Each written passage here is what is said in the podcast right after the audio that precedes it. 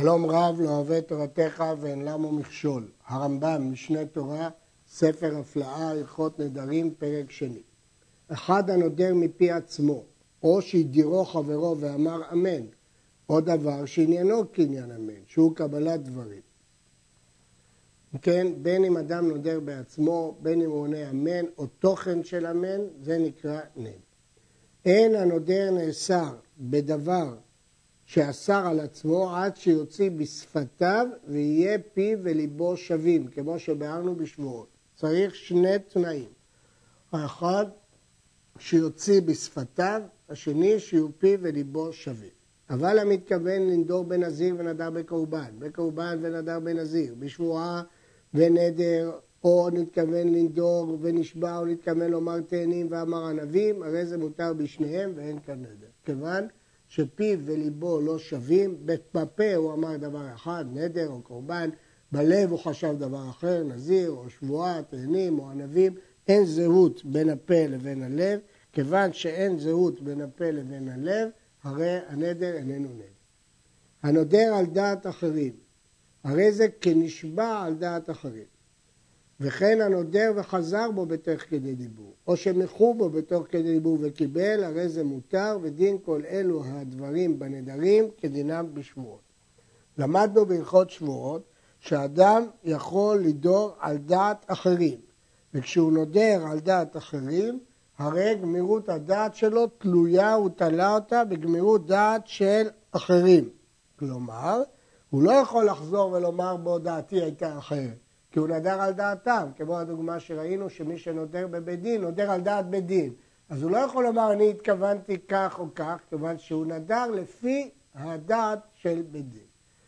הדין השני שמשווה הרמב"ם לדרים משבועות, לגבי תוך כדי דיבור. בתוך כדי דיבור אדם יכול לחזור בו מנדר. צריך להדגיש, בין אם הוא חוזר בו מעצמו, בין אם אחרים מוכרים בו והוא חוזר, בשני המקרים תוך כדי דיבור, שזה כדי אמירת שלום עליך רבי, או שלום עליך רבי ומורי, הוא יכול לחזור בו. מי שהתנה קודם שידור ואמר, כל נדר שאדור מכאן ועד עשר שנים, הרי אני חוזר בהם, או הרי הם בטלים, וכיוצא בדברים אלה, ואחר כך נדר. אם היה זוכר התנאי בשעה שנדר, הרי נדרו קיים, שהרי ביטל התנאי בנדר זה. אדם מסר הצהרה, הגמרא אומרת בתחילת השנה, בראש השנה, הוא מסר הצהרה שכל הנדרים שידור השנה או עשר שנים הם בטלים. אני חוזר בהם. עכשיו הוא נדר במשך השנה. אם בשעה שהוא נדר הוא זכר את התנאי, ובכל זאת נדר, אז ברור שהוא ביטל את התנאי. כי הוא ידע שהוא התנה שהנדר בטל, ובכל זאת הוא נדר.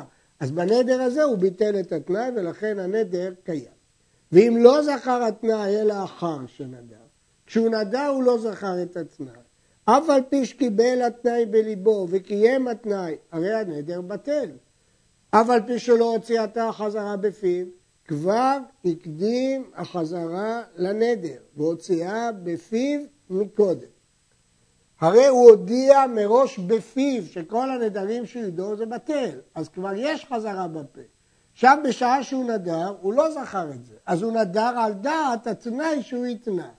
אחרי שהוא נדר, הוא נזכר בתנאי, והוא קיים את התנאי בליבו.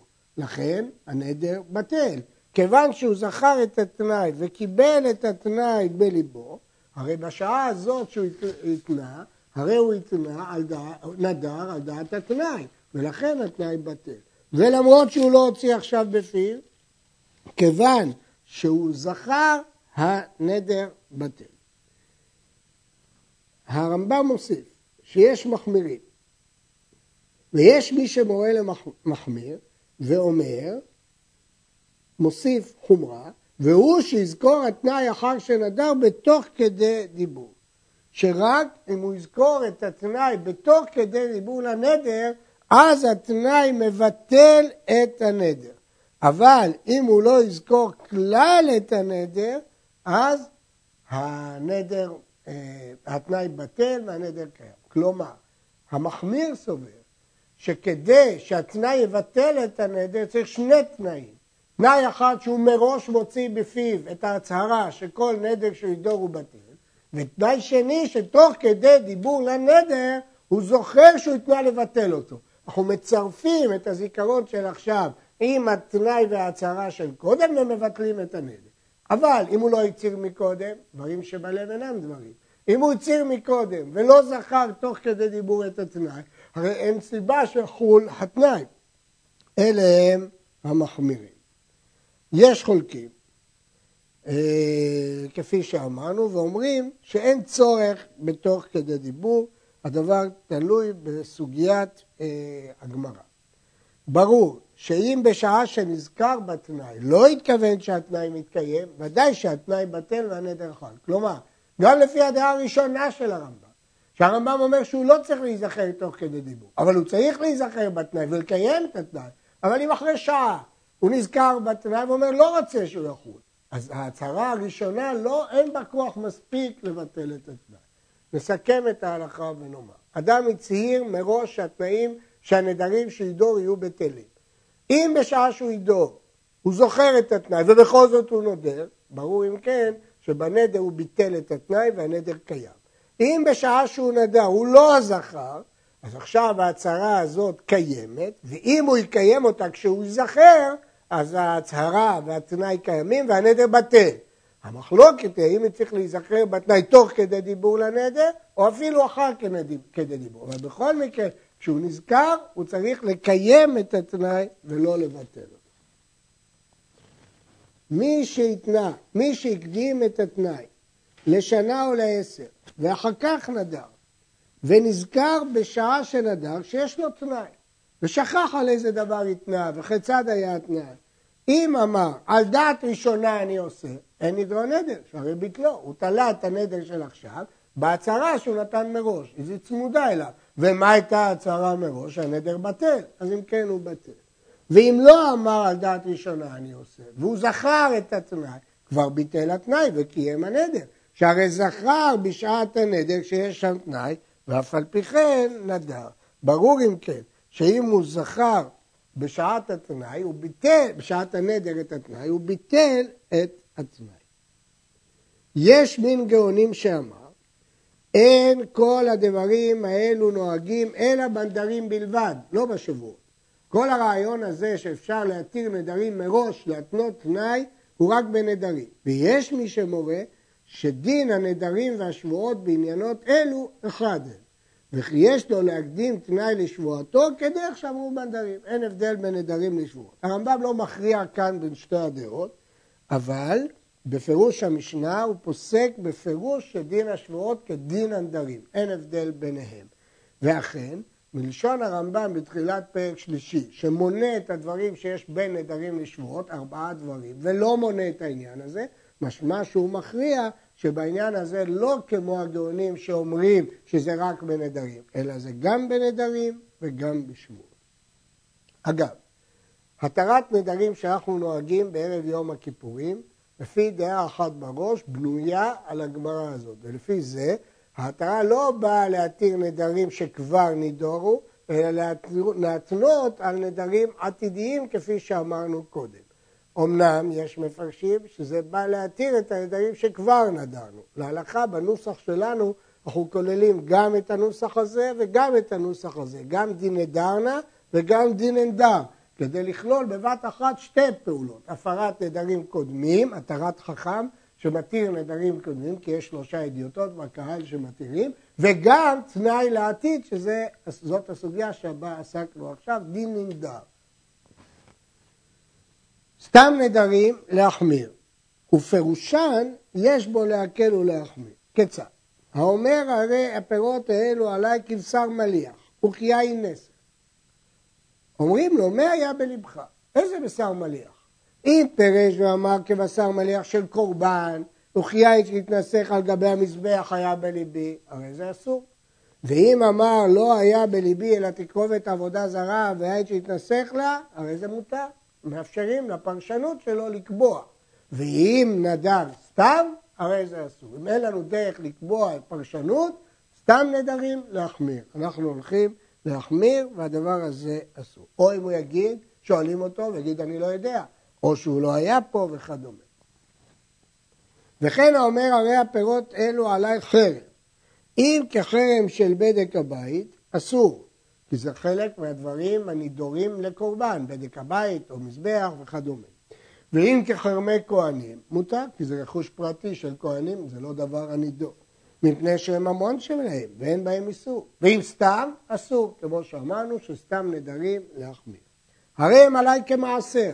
אם כמעשר בהמה, אסור, מפני שהוא קורבן שקדושו בידו כמו שביארנו. הסברנו כבר שמעשר בהמה לא דומה לבכור, כי לא קדושתו מעצמו, אלא האדם קורא לו המעשירי. כל עוד הוא לא יקרא לו עשירי, בשבט הוא לא ייקרא מעשר, הוא לא יוציא אותו עשירי, הוא לא ייקרא מעשר. ולכן זה בידו, אז זה קורבן הנידו. ואם כמעשר דגן, מותר. כי מעשר דגן זה מותר לאכול, זה רכוש הלוויים, זה כמו חירומי כהנים, רכוש הלוויים, ואם סתם, אסור כמו שפירשנו. אני רוצה להדגיש שמעשר בהמה תלוי בקריאת האדם. אמנם המשנה דנה אם דווקא אם הוא עשה בשבט, או הוציא מהדיר, או שקרא לו עשירי, אבל בכל מקרה זה תלוי במעשה האדם. הרי הם עליי כתרומה, אם לתרומת הלשכה נתכוון, שממנה לוקחים מעות לקנות קורבנות ציבור, הרי זה אסור. הלשכה הייתה קופה שממנה תורמים כל פעם, תורמים הכוונה לוקחים מעות כדי לקנות קורבנות ציבור. ואם לתרומת הגורן נתכוון, שניתנת לכהנים, מותר, כי זה רכוש כהנים, זה בכלל לא דבר הנידור כקורבן. ואם סתם, אסור, וכן כל כיוצא בזה. במה דברים אמורים? במקום שמשמע כל אחד מאלו שם שני עניינות. דהיינו שהמילה ניתנת לפרשנות, אפשר לפרש מעשר כמעשר בהמה, אפשר לפרש אותה כמעשר דגל, אפשר לפרש תרומה כתרומת הלשכה, אפשר לפרש כתרומת כהנים. אבל במקום שדרכם שהם קוראים חרם סתם, אלא לחרמי בדק הבית בלבד, ואמר שם הרי הם עלי חרם, הרי זה אסור, כי באותו אזור קוראים חרם לחרמי בדק הבית. וכן אם היה דרכן שאין קוראים חרם סתם אלא חרמי כהנים, הרי זה מותר, וכן כל כיוצא בזה. שאין הולכים בנדרים אלא אחר לשון אנשי מקום באותו זמן. המשנה מחלקת למשל בין אנשי יהודה לאנשי גליל, שיש כאלה שקוראים לזה כך ויש כאלה שזה קוראים כך, ולכן אה, הכל הולך אחר אותו מקום באותו זמן. הנודר בחרם ואמר לא היה בליבי אלא חרמו של ים, שים מחמורת. כלומר, המילה חרם ניתנת להתפרש גם רשתות, גם רשת שבים קוראים לה חרם. נדר בקורבן, ואמר לא היה בליבי, אלא קורבנות המלכים. בכלל לא התכוונתי לקורבן של בית המקדש, אלא למתנה שנותנים למלך. אמר לחברו, הרי עצמי עליך קורבן. ואמר, לא היה בליבי לאוסרו בעצם, שהנחתי לי להיות נודר בדרך צחוק. לא התכוונתי האישיות שלי, התכוונתי חתיכת עצם. נדר שלא תהנה לו אשתו. ואמר, לא היה בליבי לאשתי ראשונה שגירשתיה, לא האישה הזאת. וכן כל כיוצא באלו, מדברים, שמשמעם לכל העם איסור. והוא אומר, לא נתכוונתי אלא לכך ולכך. זה לא הדבר שמתפרש לשתי פנים. לפני העם המשמעות היא איסור. אבל הוא אומר, אני התכוונתי לדבר של היתר. אם היה נודר תלמיד חכמים, הרי זה מותר. ואין צריך שאלה לחכם, כי אנחנו מניחים שהוא התכוון לדבר המותר. ואם היה עם הארץ, מראים בעיניו שזה נדר ושהוא אסור, פותחים לו פתח במקום אחר ומתירים לו. כלומר, לא מתירים לו בקלות, פותחים לו פתח, מתירים לו. ובין שהתלמיד חכמים הארץ גוערים בהם ומלמדים אותם שלא ינהגו מנהג זה בנדרים ולא יהיו נודרים דרך שחוק ועיתון. אבל בסופו של דבר משמע שמאמינים לפרשנות שלו. ונשאלת השאלה, הרי בהלכה הקודמת אמר הרמב"ם רק דבר שיש לו שתי משמעויות, אבל דבר שבאותו מקום יש לו רק משמעות אחת, משמע שהוא לא נאמן. אז מדוע פה משמע שהיה נאמן? אמנם יש שאומרים שמה שאמרנו שפותחים לעם הארץ ממקום אחר, לא הכוונה שלא היה נדר כלל, היה נדר, אבל זה לא פשט לשון הרמב"ם.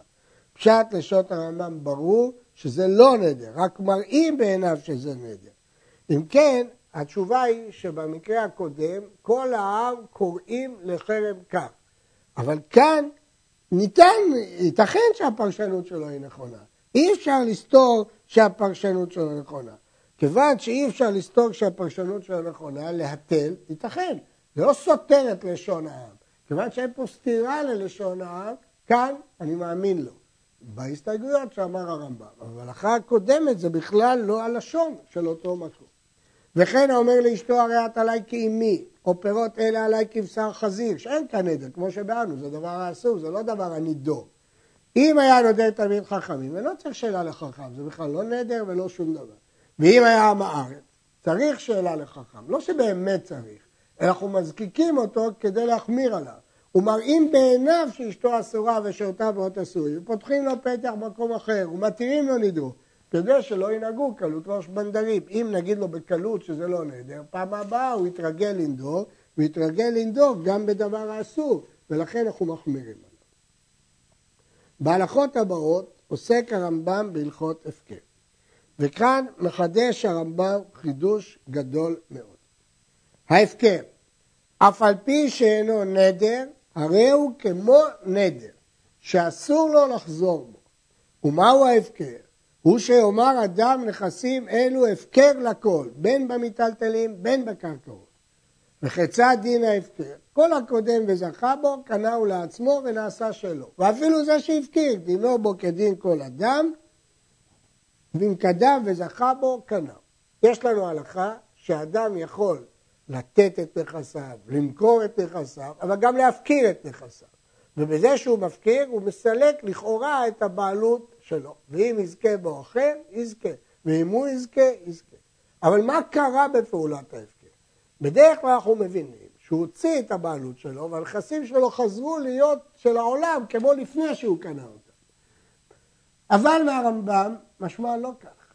הרמב"ם אומר בהפקר לא קרה דבר ממוני, כי אם קרה דבר ממוני זה לא כמו נדר, קרה דבר איסורי, שהוא לא יכול לחזור ממה שהוא אמר. כיוון שהוא אמר שזה יהיה הפקר, הוא לא יכול לחזור בו. ולכן אם יזכה בו מישהו אחר, יזכה בו. כי הוא אמר שזה הפקר.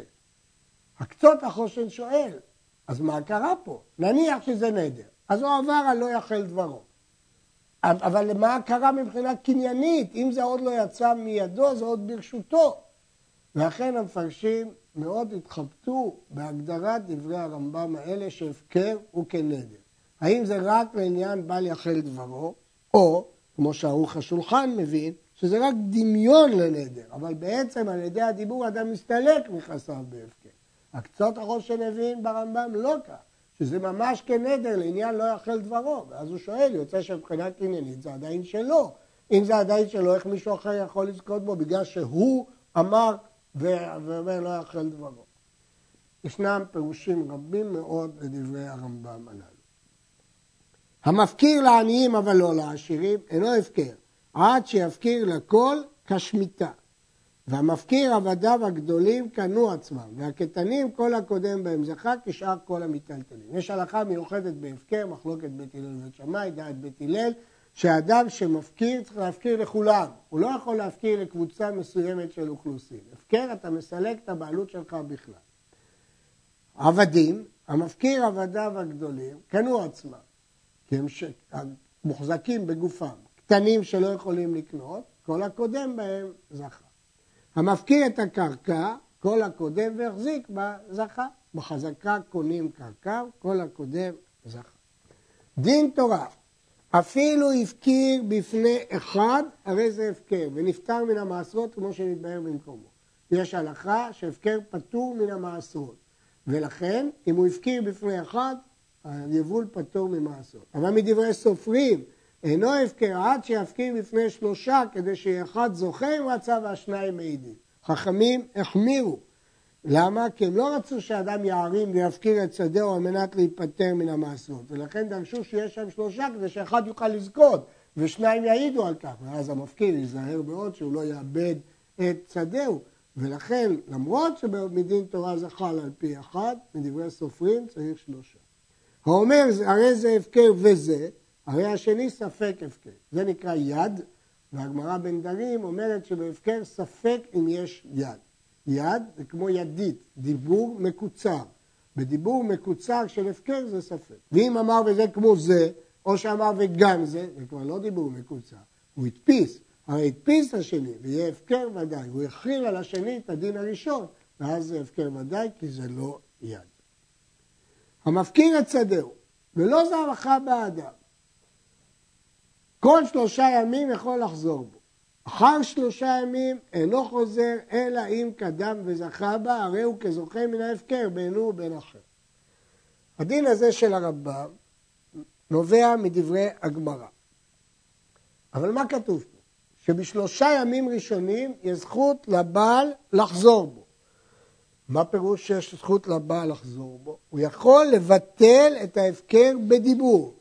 כיוון שהדיבור יצר את ההפקר, הדיבור מבטל את ההפקר.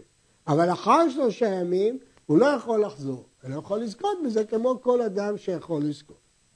צריך להבין, מה קורה כאן? הרי ההפקר אמרנו שהוא כמו נדר, שאסור לו לחזור בו. אם כן, מה הפירוש פה שתוך שלושה ימים יכול לחזור בו? שנתנו לו אפשרות שלושה ימים והרמב"ם קודם סתם, סתם לא יכול לחזור, הכוונה אחרי שלושה ימים.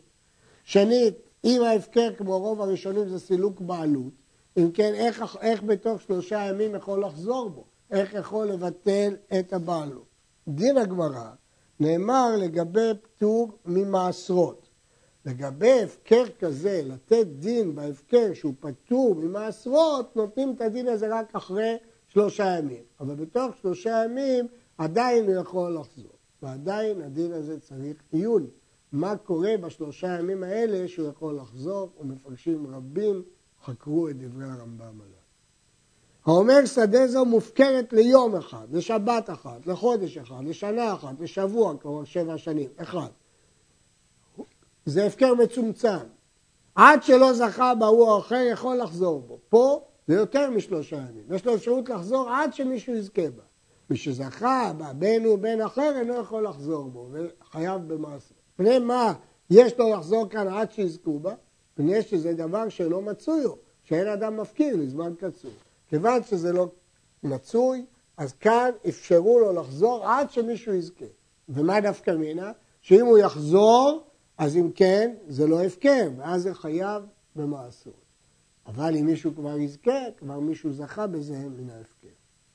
דבר המופקר שבא אחר ושמרו והיה מביט בו שלא יתלנו אדם, לא קנהו בהבטה. הלכה לפי הרמב"ם שהבטה בהפקר לא קונה, אלא עד שיגביהו, אם היה מיטלטלין, או יחזיק בקרקע כדרך שקונים הלקוחות, עד שיעשה קניין. הייתה דעה שכיוון שהפקר זה הדבר קל, הבטה בהפקר כהני, הגמרא אומרת לא, ההלכה היא שהבטה בהפקר לא